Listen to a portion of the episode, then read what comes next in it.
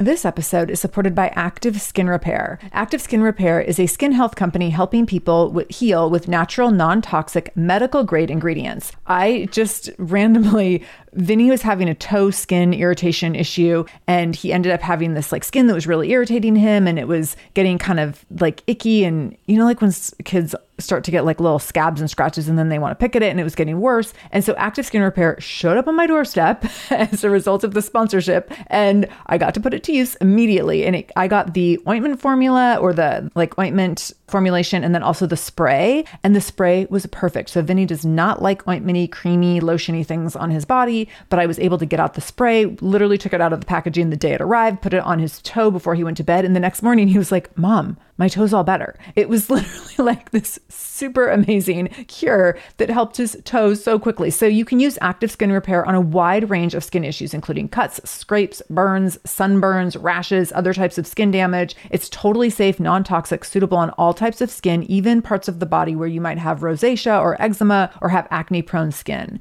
This is also safe for the youngest members of your family up to the oldest. So now you have one simple solution for your family's skin health needs with over 500 500,000 happy customers and thousands of five star reviews and super safe and clean ingredients, active skin repair is something that you want to have on hand for your family. So, to get your own active skin repair, go to activeskinrepair.com to learn more about active skin repair and get 20% off your order when you use the code shameless. That's activeskinrepair.com. Use the code shameless for 20% off your order. activeskinrepair.com, code shameless. This is the Shameless Mom Academy, episode 705 with Mia Hemstad.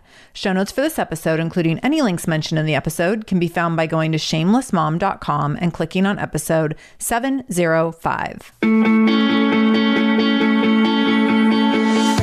Welcome to the Shameless Mom Academy. I'm your host, Sarah Dean. I'm here to give you and other passionate, driven, unapologetic moms tools, resources, and a little bit of humor to help you lead more positive, powerful, and purposeful lives every damn day. One of the best things about the Shameless Mom Academy is our community, so be sure to join us in our free private Facebook group to connect with other shameless moms just like you. You can find us over at shamelessmom.com forward slash Facebook. All right, let's dive into today's episode. Mia Hemstad is a mom, speaker, self care coach, and the founder of No Longer Last, which is a movement that helps women prioritize their health, happiness, and well being. Mia is an abuse survivor and she lives with diagnosed PTSD and depression. She shares her healing journey online to fight mental health stigma and to help other people heal too. Mia's work has been featured in major media outlets such as Parents.com and Romper. Mia continues to write and teach from Portugal, where she recently moved with her husband and two kids. Mia is a past guest of the SMA as well as a past Shameless MomCon speaker. She's well known and well loved in this community. I've been watching her as she ventured across the globe to move her family to a safer country, and I've been in awe of her entire experience and just found so much joy in seeing what her journey's been like and the lessons that she's learned and how she's made it manageable if a move across the globe with two small children can be manageable. So I asked her if she'd be open to coming back on the show to talk to us about what motivated their family's move and what it's been like as they've gotten settled in a new country. And I'm so, so grateful that she said yes. Listen in to hear Mia share what inspired her family's move to Portugal, specifically around gun violence and lethal racism in her community in California, as well as across the US, the role of her mental health on her decision to move, how living in a safer place has changed her life. Her shift from being a self sacrificial mom to giving herself permission to make such a different and bold move, even though it wasn't really generally understood or even maybe fully accepted in the people closest to her. And this happens when we make big, bold moves, right? Like sometimes the people close to us are like, I don't get it. Why are you doing that? But Mia did it anyway. And lastly, she shares how to discern resentment versus taking responsibility of your life in hard times. As always, this conversation with Mia is so interesting and introspective. Mia has such high self awareness and high emotional intelligence, which I just love because I always see parts of my own life in her. And I feel like I always learn about myself when I hear her speak. So it's always a gift to have Mia here on the show. Also, she has a free gift for all of you. So she has a free Portugal visa guide if you are interested or curious about moving to Portugal. So if you go to her website, miahemstad.com slash D as in dog, seven, the number seven, visa, V-I-S-A, you can download Mia's free Portugal visa guide. I'll link it up in the show notes too, and we'll mention it as we get toward the end of the show. But I wanted to throw that out there if any of you are like, wait, I want to move to Portugal don't let me stop you. This is your invitation from Mia and from me. So, with all that said, please join me in welcoming back to the Shameless Mom Academy, Mia Hemstad. Mia, oh my gosh, welcome back to the Shameless Mom Academy. I'm so happy to have you here. Hey, Sarah, I'm so glad to be here. Thanks for having me back. We were laughing before we started to record that I'm having all sorts of like weird Zoom issues. And I finally said it's because Zoom is having to work extra hard to bring you all the way from Portugal to Seattle. Usually I'm not bringing you that far. so. Yeah. Usually we're in the, ta- the same time zone and I'm yes. not like yeah. So hopefully my words will come out clearly. It's after nine o'clock, which in mom hours is basically 2 a.m. Yes. Yes. I'm working closing I'm, down the bar right now.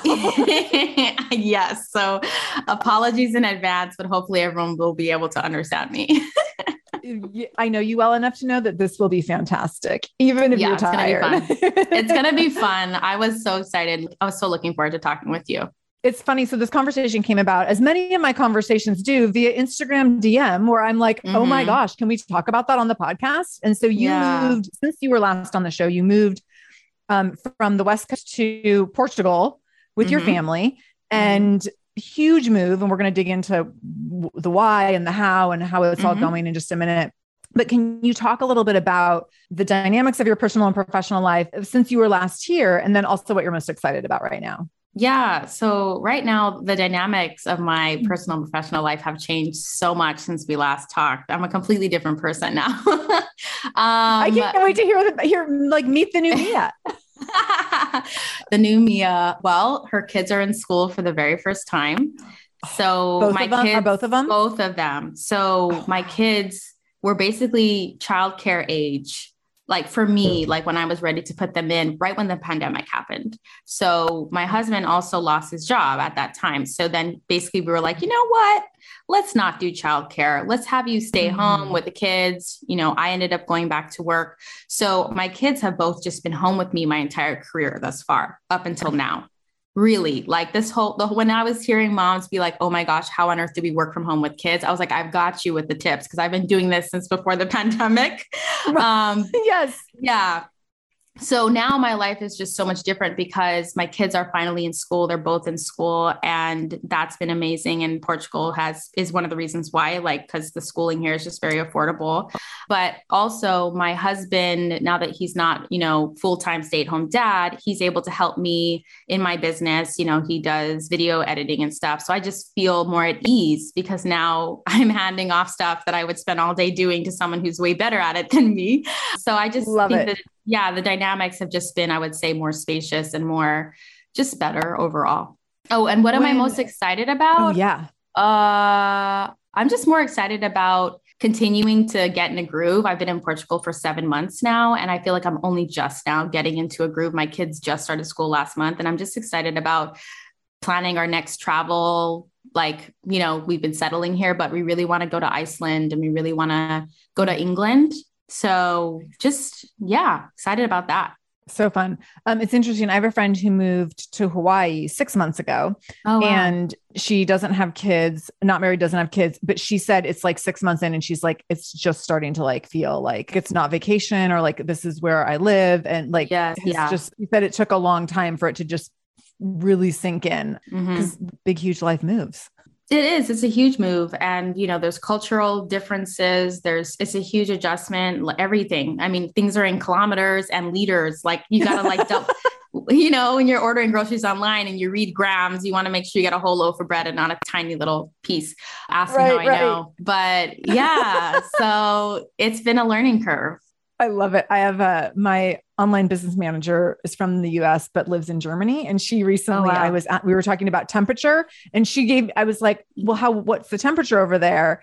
But I was like, "But in Fahrenheit." And she's like, "Oh, hold on." She's like, "I've been really working on my Celsius, so I have everything mm-hmm. Celsius." So yeah, I that was a big one. That was a huge one. I oh. remember feeling for some reason that was the one that threw me the temperature, like it being in Celsius. So, and now I have a hack so that I know how to figure it out. So oh. it's gotten oh. better. Yeah, yeah, yeah. What can is it a quick hack you can tell? It's a quick hack. So okay, what's six, the Celsius 16, yeah, 16 degrees Celsius is 60 degrees Fahrenheit. Okay. So 16 is 60 and then like 20 or 21 is like near 72 degrees. Okay. And yeah, that's so typically it, the range that you're in. Yes. So it makes it really, really simple. Okay. Yeah. Okay. I like it. I like it. Yeah. Okay. I want to know what inspired the move. I know that this is like not something I don't think anyone, if it was just a single person doing it, would take this lightly. But when you're talking mm-hmm. about like changing, you're talking about uprooting jobs and parents and kids and households and school. Like it's all mm-hmm, the things. Mm-hmm, so can you mm-hmm. talk a little bit about that? Yeah. So, I mean, the, there are so many driving factors for the move, but I would say the biggest ones were safety, gun violence, and lethal racism were at the top and of concerns. And it's like, I know we all, I mean, I feel like the gun violence problem in the US is already horrendous enough, but there was a five year old who was killed 10 minutes down the street from where I lived. And I lived in a very mm-hmm. affluent neighborhood, right? I, you know, all the things that people say, well, if you live in the right parts, you won't have these problems. And this child right. was killed. And they were actually, the whole town, the whole city I lived in was looking for the people who killed him. And there were uh, banners everywhere. There were banners everywhere of this child's face at like restaurants and storefronts saying, Do you know who killed, you know, this child? I think that was the tipping point for me. I think I was done. My son had just turned five, and the, the child who died was five. Mm. So yeah. I just felt like I couldn't stay anymore, even if you paid me to stay. And, you know, I know that sounds like a very privileged thing to say. I have gotten some comments like that. But the thing is that I heard about the, the visa I am on is for people who make income remotely. And I just thought to myself, here I am working from home, making income remotely why would I stay if I have this really easy pathway?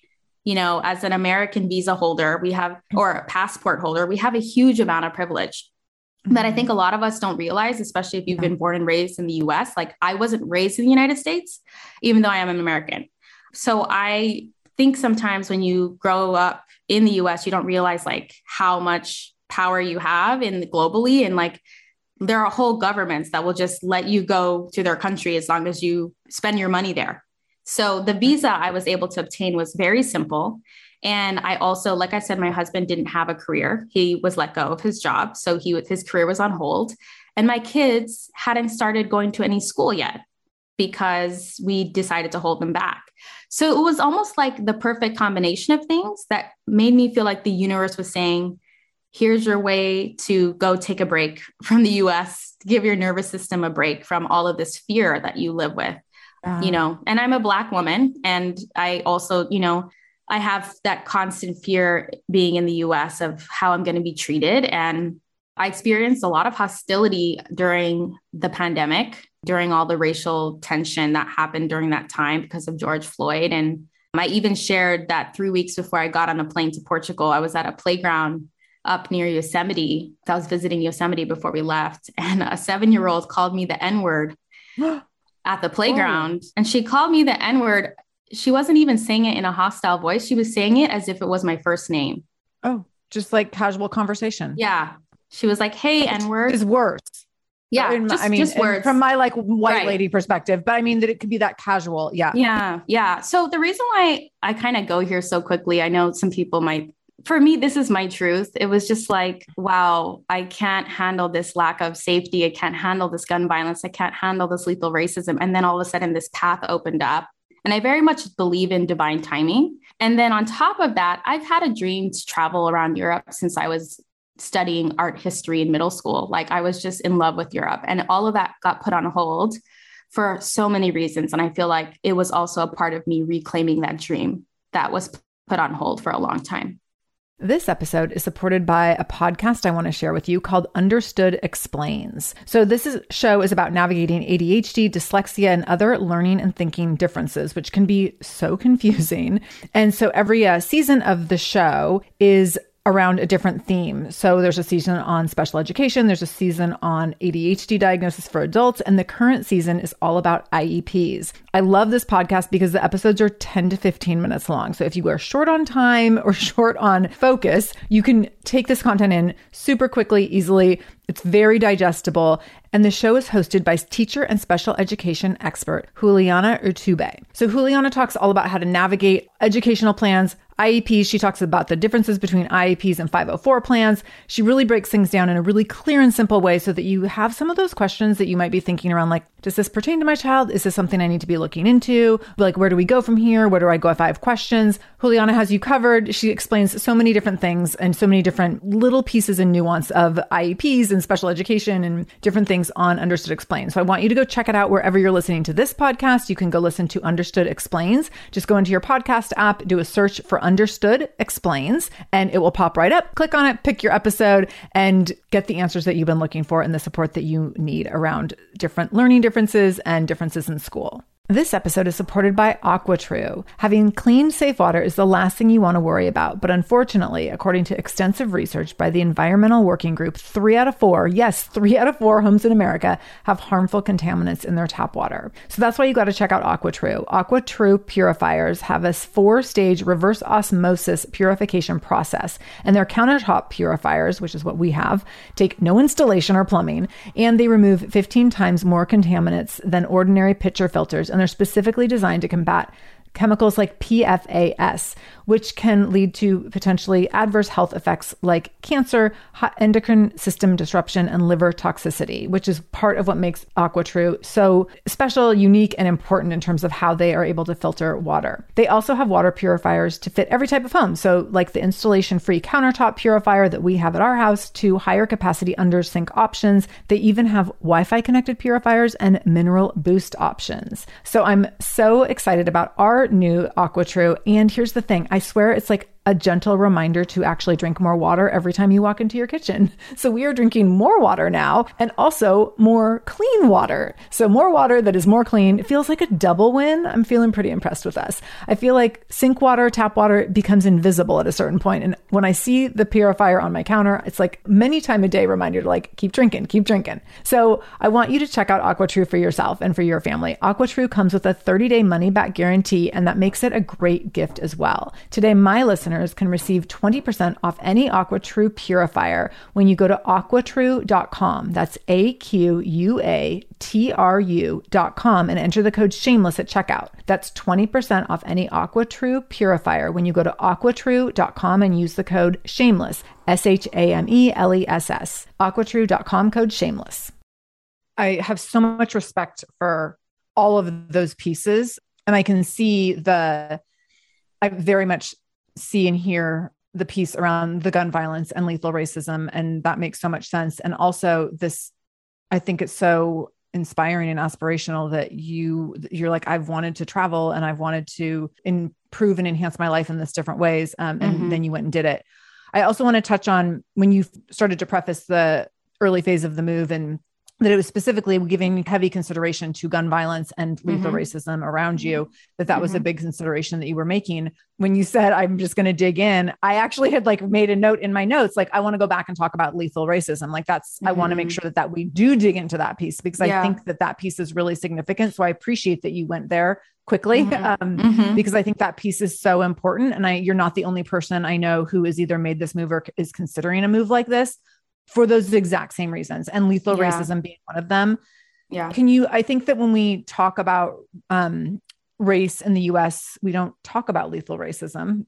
We don't? Um, wow. Well, we talk about racism. I don't hear a lot of people talk about lethal racism, like that and, phrase, that two words yeah. together. And I yeah. think that that is a significant piece of this. What does that mean to you? And why is that piece so important? Because it's not like there's significance around racism, but you, I think there's an added weight to it when you say lethal racism. And I think that's an, a necessary mm-hmm. weight to put mm-hmm. on it. Yeah. So that's so interesting to me. And I think it's just the difference between like the burden that I have to carry as a Black woman, that to yes. me, race, all racism is lethal racism.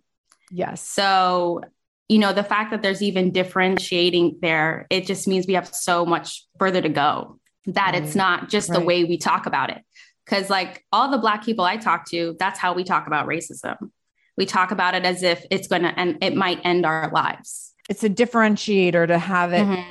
to call out racism in that way and really yeah, yeah. label it for what it is. Yeah. And I think that it carries a different gravity that mm-hmm. I think mm-hmm. is important. Mm-hmm. I think it's really interesting that you're like, that's surprising that I would be like, usually yeah. we call it racism. And you're like, no, yeah. no. yeah, yeah, yeah. So obviously this was huge for me because, you know, I don't want to have to fear for my life when I go to the grocery store. You know, mm-hmm. I'm here in Portugal reading about Buffalo, New York, hearing about these types of attacks. And, you know, we're going to talk about mental health later and how this move has affected me in that way. But like for sure, you can't walk around and worry about yeah. everyday activities making you a place to be targeted. Right. And, you know, I just, that's a really heavy burden for anyone to carry. And, you know, yeah, even like racism, like that seven year old girl, like, did she have a gun on her? No. But do her parents? you know, I don't know. Mm-hmm. I don't right. feel safe in a country that where anyone can get a gun and there's very little background checks and it's just kind of a free for all when it comes to that. So yeah, it really was something that I had to kind of recognize this is the US has a I call it a very unique brand of racism that I've mm-hmm. experienced as somebody as a black person who has lived most of my life not in the continental United States, which is what people from Guam and other uh, outlying islands and territories call the United States there is something there. But it's so interesting because I remember talking to a white friend, and she even had a differentiator for racism that was like, uh, you know, uh, making assumptions about me as a Black woman, like if people think I'm aggressive. So she was like, oh, that's not racism, that's just bias. So it's just it's just bias oh, because the word racism was just so horrific to her. She just couldn't even use it in her vocabulary. So she wanted to call it bias as if that somehow made it better. But it's like that is the problem. We can't keep mm-hmm. using reductionist language yes. around these really harmful, disgusting things that lead to the end of people's lives. I don't think that the person who went into that grocery store in Buffalo or people who do these types of racially motivated hate crimes start out at level 100 lethal racism. But I mm-hmm. do think that labeling someone aggressive and viewing someone as less than human. Some people want to call it just racism, some people want to call it bias, but I think it's all lethal because it all has this end result of dehumanization. Yeah. And all of that feeds into the collective culture, right? Mm-hmm. We're all consuming media and what whoever ends up radicalizing that language is still going to come around and harm somebody somewhere. So, right. Thank you so much for processing all that. yeah, it's a lot. It's a lot to process, and I'm sure it's something that you have to talk. Or I know that it, I know I've heard you talk about it before. I know it's something you talk about a lot, and also that doesn't make it like not hard to talk about. so thank you for that. Mm, it's okay. I'm grateful for the safe space to do so. Can you talk about your moving from one really light topic to another? right. you know me. I love diving. Let's dive deep. Let's not waste time. You know me. I don't even like small talk. I'm all about it. I'm like, and number two, mental health. So can, you, can you? I've been really looking forward to talking about this piece with you because I know when you've been on the show before, we've talked about mental health and we've talked about your diagnoses around PTSD and anxiety mm-hmm. and postpartum. Remind me, postpartum anxiety or postpartum depression or both? So that was back when I my kids were little, but my right. current diagnoses are PTSD and major depressive disorder. Okay, thank you for mm-hmm. um, clarifying that. So when you were back on the show, you talked about coping mechanisms. You talked about mm-hmm. kind of what you how you were managing your mental health at that time. It sounds like the move has had a positive impact on mental health, and I'm curious to hear about that. Can you talk about how your mental health impacted your decision to move? Like that was, I know, a piece of the decision, and then what has been the outcome of the move in that area? Yes, I am happy to talk about that because it was a big factor. I mean, like I said, when you're worried every single day about your safety when you go anywhere, it affects your mental health. Like You're, I'm just, no matter how much you try to act, you can't yoga away fear of your life. yeah. You cannot eat healthy kale away from that kind of trauma. So definitely it played a huge part into that and i was you know watching a lot of youtube videos about other black people who had made this move for similar reasons and how they have felt safer in portugal so i was like okay you know maybe there's something to this. So that was definitely part of it. But another really big piece is the fact that taking care of ongoing mental health challenges and other chronic health challenges that I have is very expensive in the United States. I've never had great health care. I've worked a lot of different jobs and none of them have had great coverage. And I know that Portugal has very affordable health care and then they also have universal health care. So whether you're on private health insurance or public, it costs a lot less. So those were a few pieces that played into the mental health piece. And since being here, my healthcare plan is like I don't even know. It's like 150 a month for a family of four, which is like insane. Yeah, 150 a month.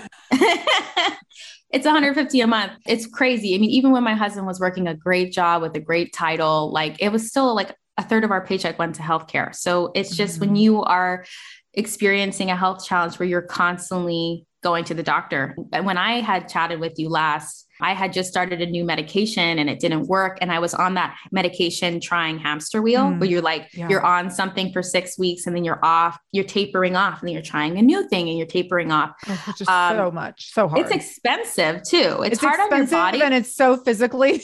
yeah it's hard on your body, it's hard on your brain, and it's very mm-hmm. expensive to constantly have to buy pills in quarter doses and half doses. And so it's like you're doing all this to help your mental health, but then you're just increasing your anxiety because you're having to pay all of this money for follow ups and visits and all this stuff. So that was really, really hard. But yeah, no, since coming here, one thing I forgot to mention is that Portugal actually ranks fourth safest country in the world according to the Global Peace Index. So, you know, when I say that Portugal is safer and like I moved here for the safety, it wasn't like a whim. It was like I had done my research and like, you know, ahead of Portugal's like Iceland, New Zealand, Denmark, or something like that. So I was like, mm-hmm. okay, this is like a really good deal.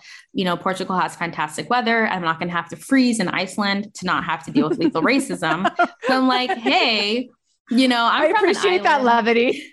yeah, I'm like, I was like, so I'm gonna get beaches and nobody like wanting to kill me. This is fantastic. Right. So yeah, to, to you know, in short, yes, it's been fantastic for my mental health in a lot of ways. I'm so glad that it's been so fantastic. And that's so interesting. I'm curious. I'm trying to like formulate the right question. Were you able to like just arrive and be feel like now I'm safe because I'm categorically in this like fourth safest country in the world?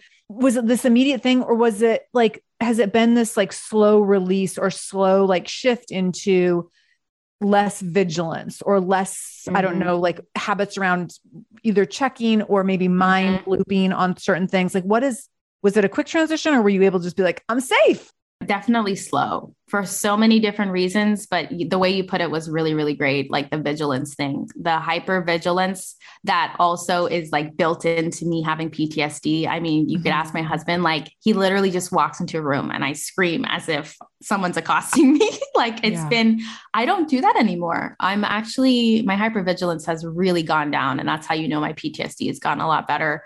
But yeah no it was very slow. It was slow I can relate to that in the sense I also was diagnosed with PTSD. You and I have talked about this a little bit, mm-hmm. but I was diagnosed with PTSD at the beginning of 2021. And I have vigilance around our house getting broken into and around mm. getting like mm. abducted and murdered, which is mm-hmm. like I joke about it all the time because it sounds so weird. But it's not a joke. Kind of ridiculous. For women. But I like think about it. In fact, my husband recently was saying, Oh, I'm, I'm going to be traveling soon and I'm going to London. And he was like, Oh, you should stay an extra few days and like wander around. And I was like, I don't want to wander around London by myself. And he's like, What? I was like, You know, I'm like worried I'll get abducted and murdered. And he was like, yeah. What are you ta-? like? What? And I'm like, yeah. yeah. well, first of all, I'm a woman. And 2nd mm-hmm. of all, like mm-hmm. this, I always think about this. And so mm-hmm. I can't imagine if someone were to tell me, like, you're going to go to a country where there's been never been any abductions and murders and never been a burglar. Mm-hmm. I wouldn't believe it. Like, I would still mm-hmm. be like, no, no, no, we have to lock our doors. And like, I don't want to walk around alone. oh, yeah. And so I'm just, I'm imagining I want to honor that you experiencing lethal racism your whole life is very different than me being afraid of burglars. But, but I also still. I can relate in that way that mm-hmm. like just this presence of like, I got to check and make sure the door's locked, or like, I hope I don't die tonight, you know, yeah, uh, yeah. I hope nothing happens. Like it's, oh yeah, it's that loop is always there. I'm so glad that that has gotten better for you because you. I know or I'm imagining there's just relief in that. And there's a even- huge amount of relief. I think we do not understand. And how could you, if you live in the United States, you're going through that every day, you can't comprehend what it's like to live without that. That's what you I was don't, going to say. You can't, like, you can't. You can't. You also cannot comprehend the cost and the toll that it has on you because mm-hmm. it's your normal. So right. that's the thing. It's just like you know that this is taking a toll, but you don't know how much because what's the point of even dwelling on that because it's not your reality. But when you get to finally experience what it's like to not deal with that, the toll it starts to become a lot clearer because all of a sudden you live with a lot less weight on you. Can you talk about what that feels like to you? Like, I don't know if you can mm-hmm. put that into words or not. Yeah. Does it I feel a certain way as you're like walking around or as like thoughts that you have now that maybe you wouldn't have had before? Or like, what does that actually feel like on a daily or maybe even like minute to minute basis? It feels like freedom. It feels, yeah, it really, it feels like freedom because I wouldn't even leave my house at night in California. And what a, that, that seems a little wild to me that we live in like such an industrialized and wealthy and like so-called developed nation. And like mm-hmm. when the sun goes down women don't want to leave their homes. Yeah. isn't that wild? So yeah. um yeah in portugal i regularly walked home with my family way well after dark. And i never felt unsafe doing that. Never once. So yeah no it feels like freedom. It feels really great. It feels like i'm living it feels healing yeah I'm, yeah i'm so so happy for you Thank you. Can you talk about how your move related to permission? I know especially when we're raising little little ones little littles mm-hmm. we are so in the habit of not giving ourselves permission because we just have to be so self-sacrificial to keep yes. little babies alive mm-hmm. and then at a certain point there either has to be a level of like giving ourselves permission for certain things to do things imperfectly to do anything for ourselves to find ourselves again whatever the thing might be or we don't do that and then there's really high cost to that in the long run can you talk about this how the move was related to permission and how did it feel to grant yourself permission on such a large scale? Yeah, that's a great question. So, I think inherent in motherhood, especially in the beginning, is sacrifice. I mean, like we all become mothers in different ways. I can just speak to my experience. I birthed my children, you know, vaginally and, you know, immediate feeling of sacrifice right there. I fed them with yeah. my breasts. I fed them with my boobs. Immediate mm-hmm. feeling of sacrifice, right? You know, my yeah. body is dedicated to them. So I think that you can't get out of that. You know, I, I that whole period of time where you're showering once a week because you just can't know. You don't know what's up or down.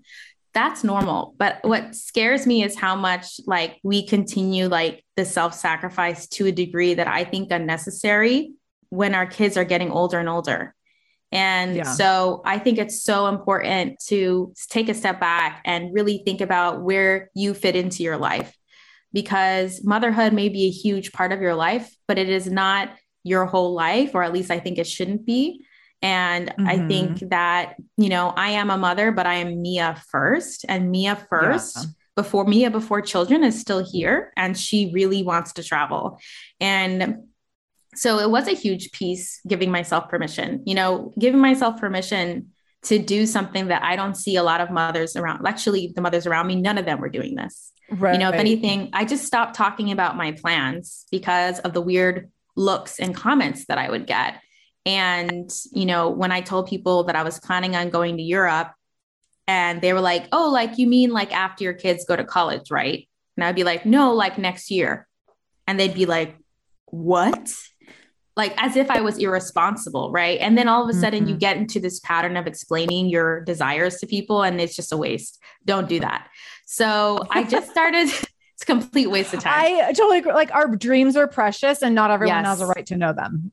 No. totally and agree. and you know what? They're not buying my plane ticket, so they don't need to know. Mm-hmm. So I really just started to just keep my head down. And I really just didn't tell barely anyone that I was moving. I just really didn't want anybody's input.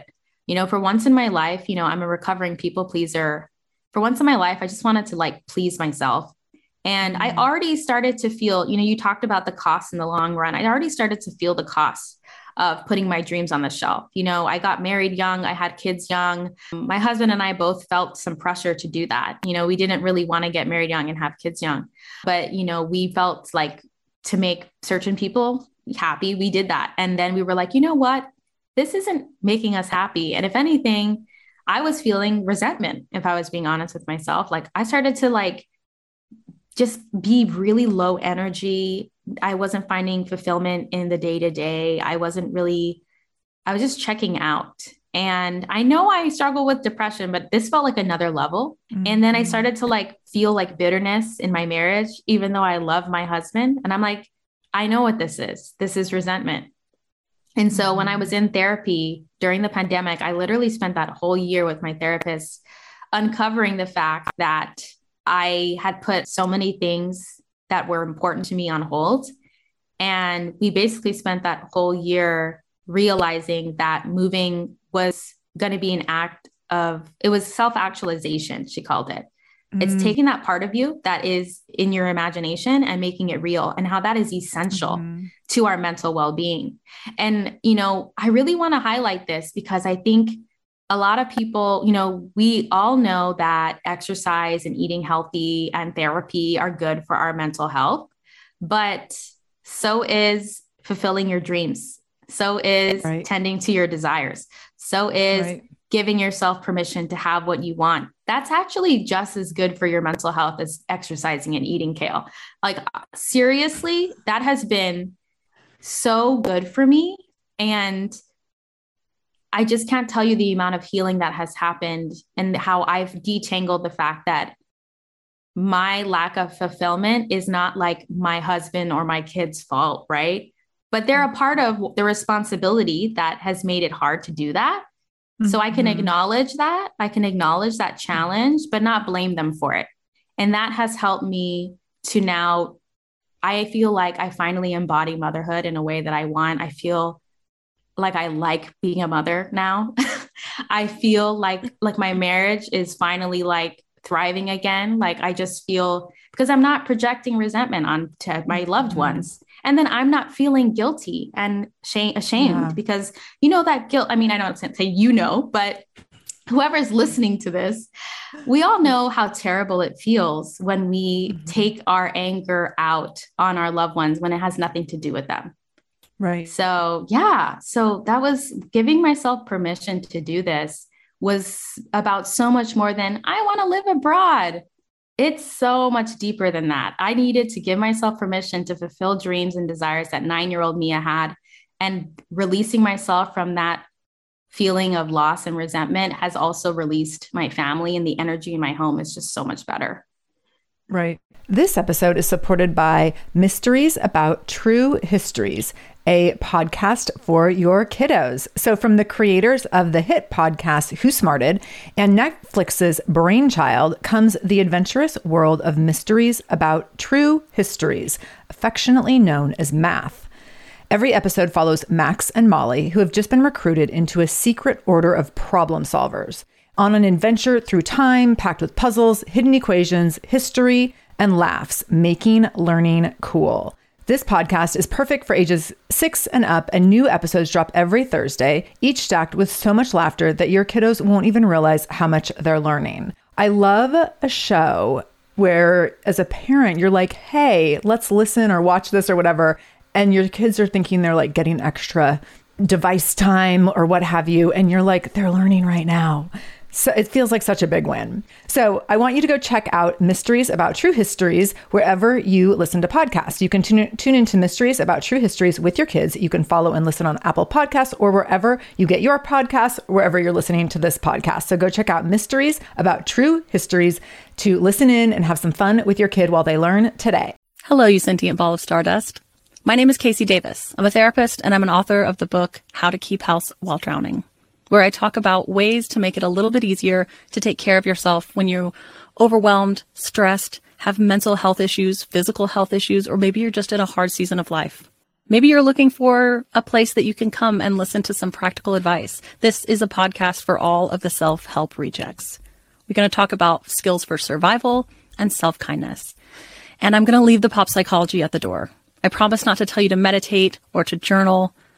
We're just going to give you some really insightful conversations with hopefully some practical advice. So I don't believe you need to pick yourself up by the bootstraps. I don't want you to just try harder, and I don't believe that laziness exists. So join me over on Struggle Care, where we can find compassionate solutions that help us function a little bit better. I think that some of the distinguishing that you did in there was really profound. And this distinction between recognizing bitterness, resentment, recognizing like where it stems from versus like who's ultimately responsible for it. Oh my gosh. When we are in that place of feeling bitterness and resentment, we want to just be like, it's their fault. Yep. and, oh, and yeah. So to be able to discern it might be because of some of the dynamics at play with them and them being a partner or children or whatever. Yeah. And also, here's like where I have responsibility to either speak up for myself, self advocate, take time away, like all the things and hold space for all of that. Like that's mm. it's so much. And I think that you it's just been years. it's been years in the making. So I just want anyone to listening, there's no fast track to getting out of resentment. If you're feeling resentment, if you've put your dreams on that shelf and you and you're disappointed in yourself for letting those things go like you there's so much self-forgiveness that has to happen mm. you know because we're always just doing what we can with the knowledge that we had and you know i chose yeah. to get married young and have kids young because mm. i truly believed at that time that that was the most important thing that i was supposed to do i came from a very religious background i'm no longer a part of that religion but at that time, it felt like it was my calling. Like that's what I was told and taught.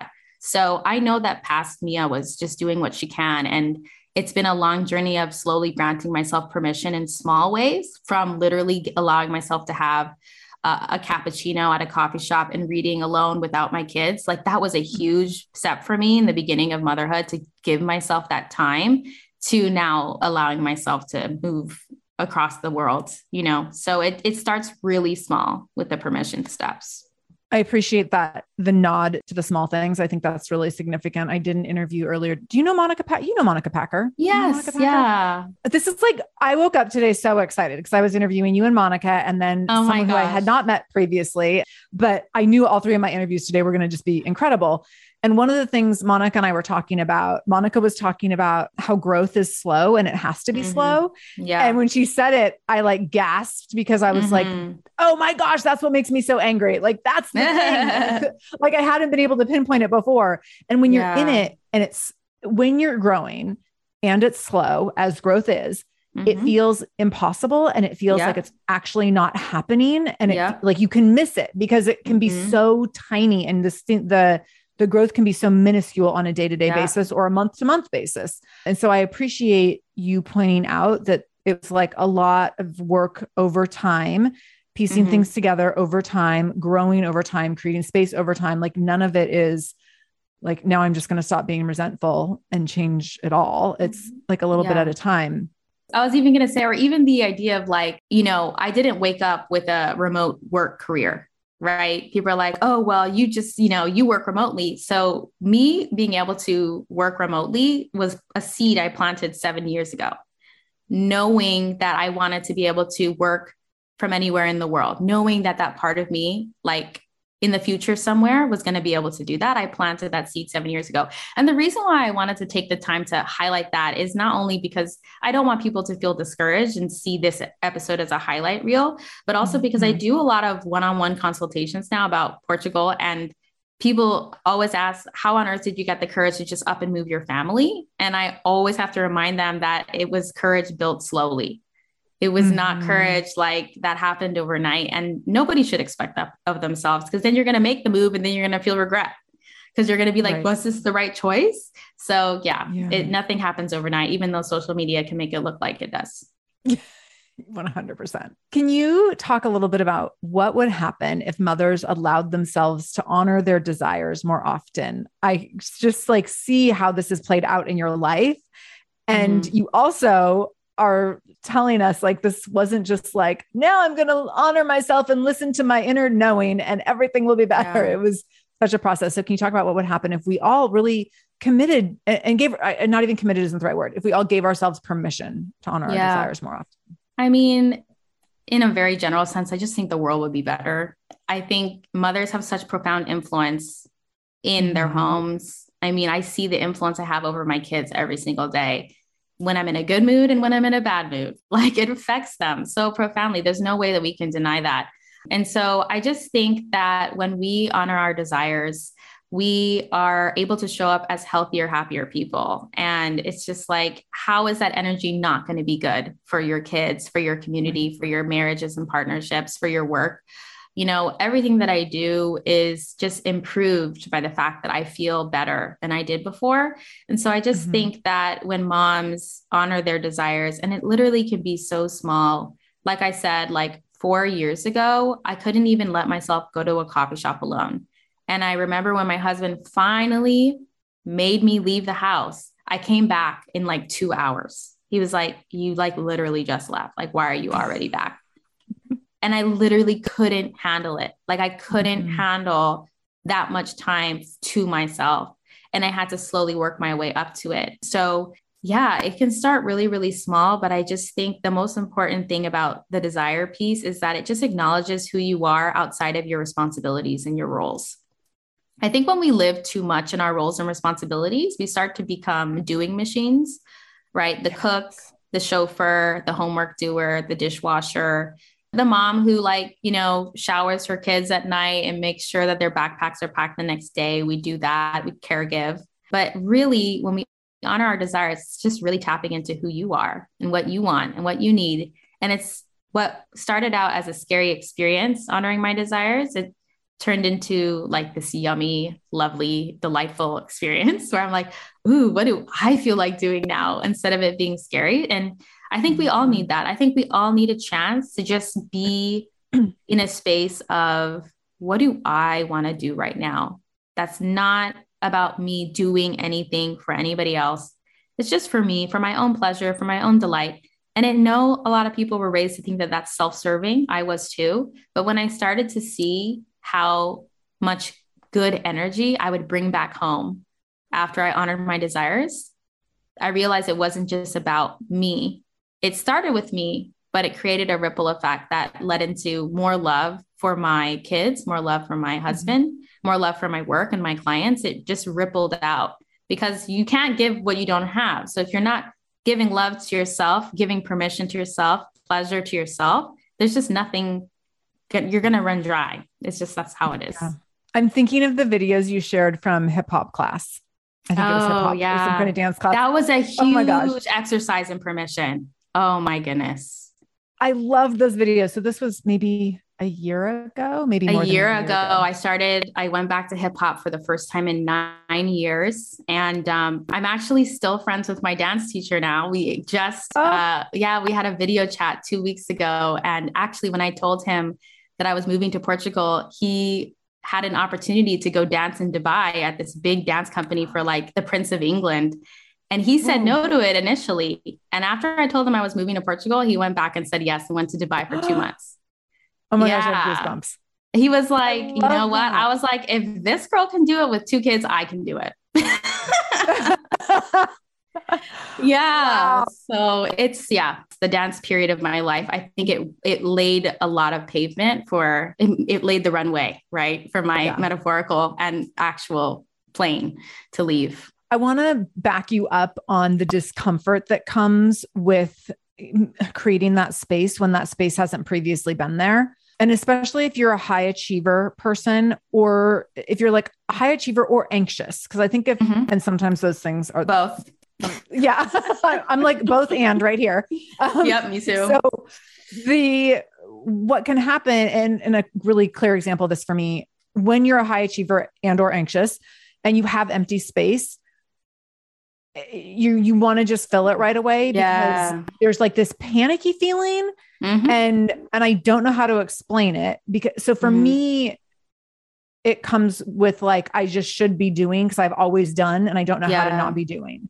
Yeah. Um, I had this experience in the pandemic talking with a friend about like, okay, someone who had a business similar to mine, and she we were talking through like how are we going to manage and navigate businesses and or our businesses and shifts and pivots that are going to need to take place as a result of the pandemic. And what I was doing was just like, I'm going to pivot over here and work really hard and fast there, and then over here and really hard and fast there. And I was getting to this point where I was like, oh my gosh, I'm really tired and mm. I can't even like see what thing is working or what thing isn't because I'm just like hyper doing all the time. Yes. Um and so she had like this totally opposite approach where she was like, I think I'm going to not work for like eight months. She's like, I have some savings. I'm going to just not work and just really like listen inward for a while. And I was like, oh my God, like that sounds like the worst thing in the world. so it was so interesting to see how we really like, but we had these totally opposite responses. And she to this day continues to tell me when I start to get panicky about things, she's like, you need to sit down and shut up and listen and not just try to fill every freaking void with like a new task or project. Mm-hmm. and, and she's like, I know you hate me every time I say this. I'm like, I do a little bit. I know you're saying it because you love me, but it's also making me mad. Oh my so gosh. It's really, it's really, hard. It's really, really hard. So I, I can, I understand that and I can honor it. And I also think that when you fill those spots with something, so for you, like with dance, I think is a great example. Or for me, like it actually happened really unexpectedly with skiing, where I was like, mm. oh my mm. gosh, when I'm skiing, I am so scared. I can't think about anything else. Mm-hmm. And I realized how freeing that was for me yes. to not be thinking about work. And I was like, holy cow, like the only way for me to not think about work is to do something where I'm afraid I might die.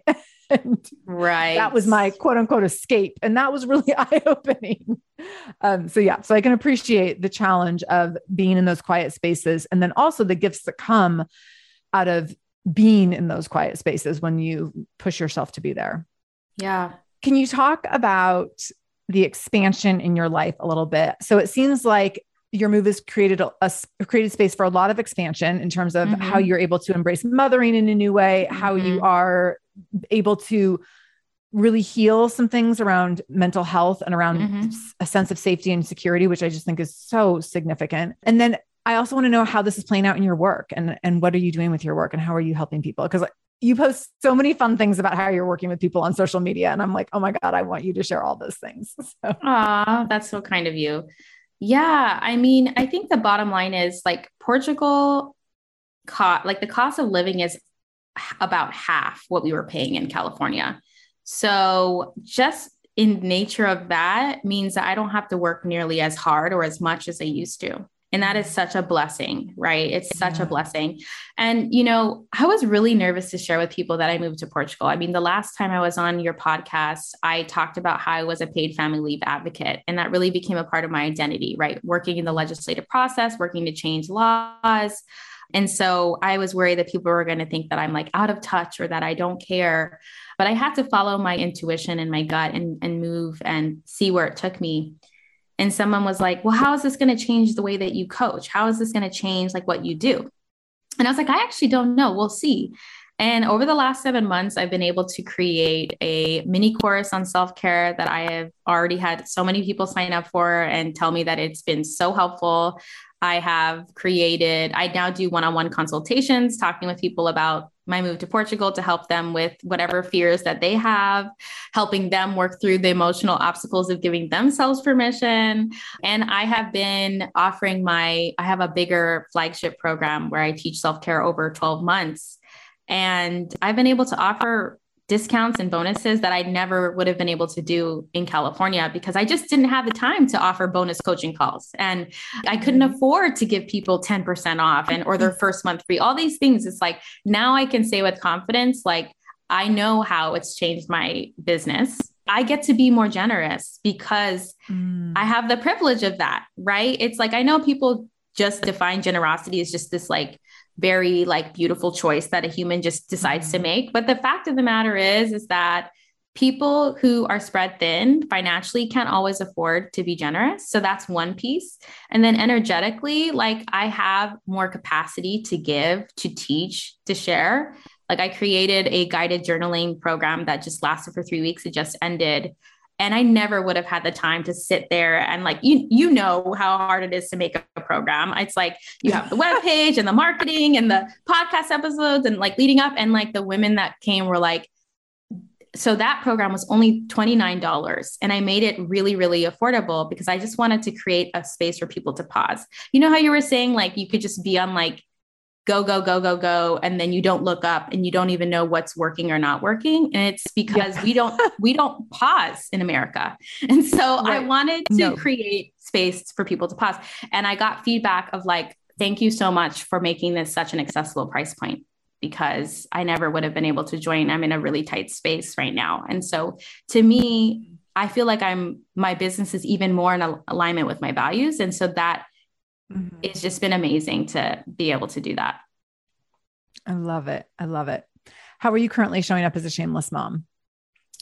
A lot of ways. I think I'm resting, giving myself permission to rest more. I'm giving myself permission to enjoy every moment that my kids are in school without any shred of guilt. Like, I love that they're in school. I'm enjoying this new chapter of my life. And yeah, I'm just, I'm really just enjoying my life here.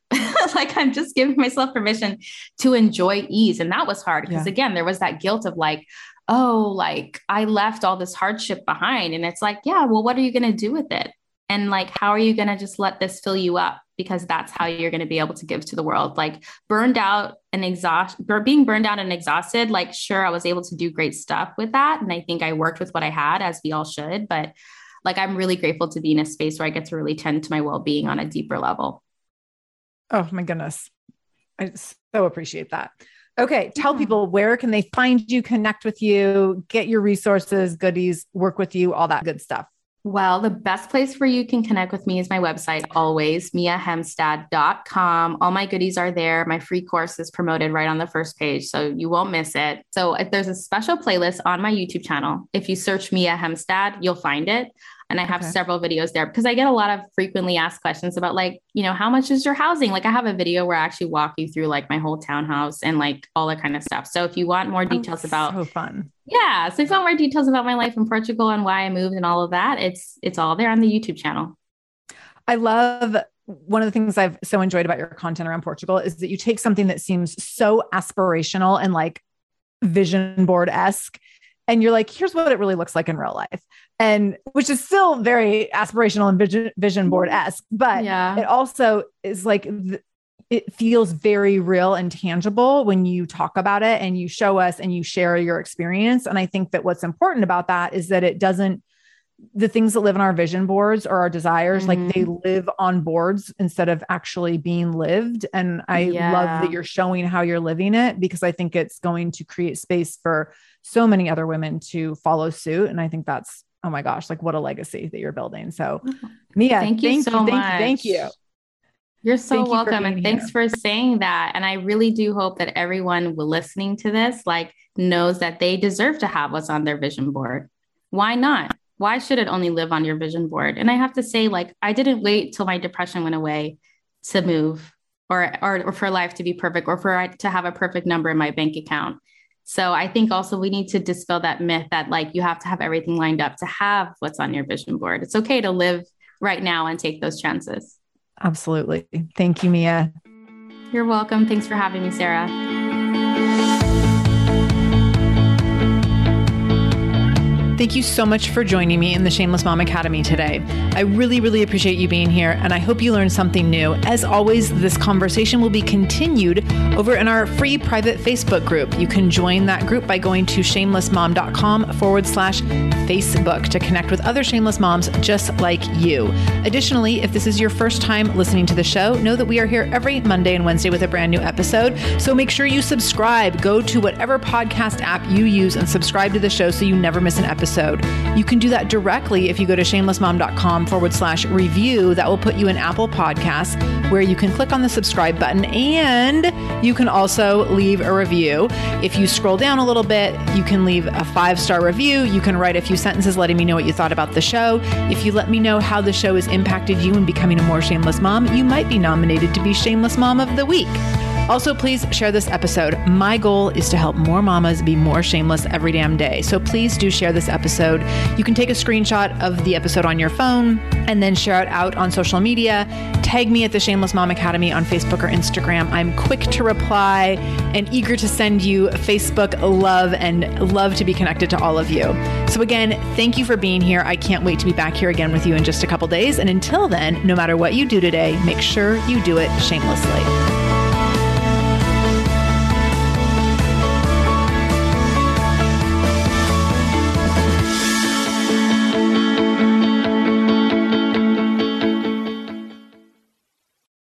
Hello, you sentient ball of stardust. My name is KC Davis. I'm a therapist and I'm an author of the book How to Keep House While Drowning, where I talk about ways to make it a little bit easier to take care of yourself when you're overwhelmed, stressed, have mental health issues, physical health issues, or maybe you're just in a hard season of life. Maybe you're looking for a place that you can come and listen to some practical advice. This is a podcast for all of the self help rejects. We're going to talk about skills for survival and self kindness. And I'm going to leave the pop psychology at the door. I promise not to tell you to meditate or to journal. We're just going to give you some really insightful conversations with hopefully some practical advice. So I don't believe you need to pick yourself up by the bootstraps. I don't want you to just try harder, and I don't believe that laziness exists. So join me over on Struggle Care, where we can find compassionate solutions that help us function a little bit better.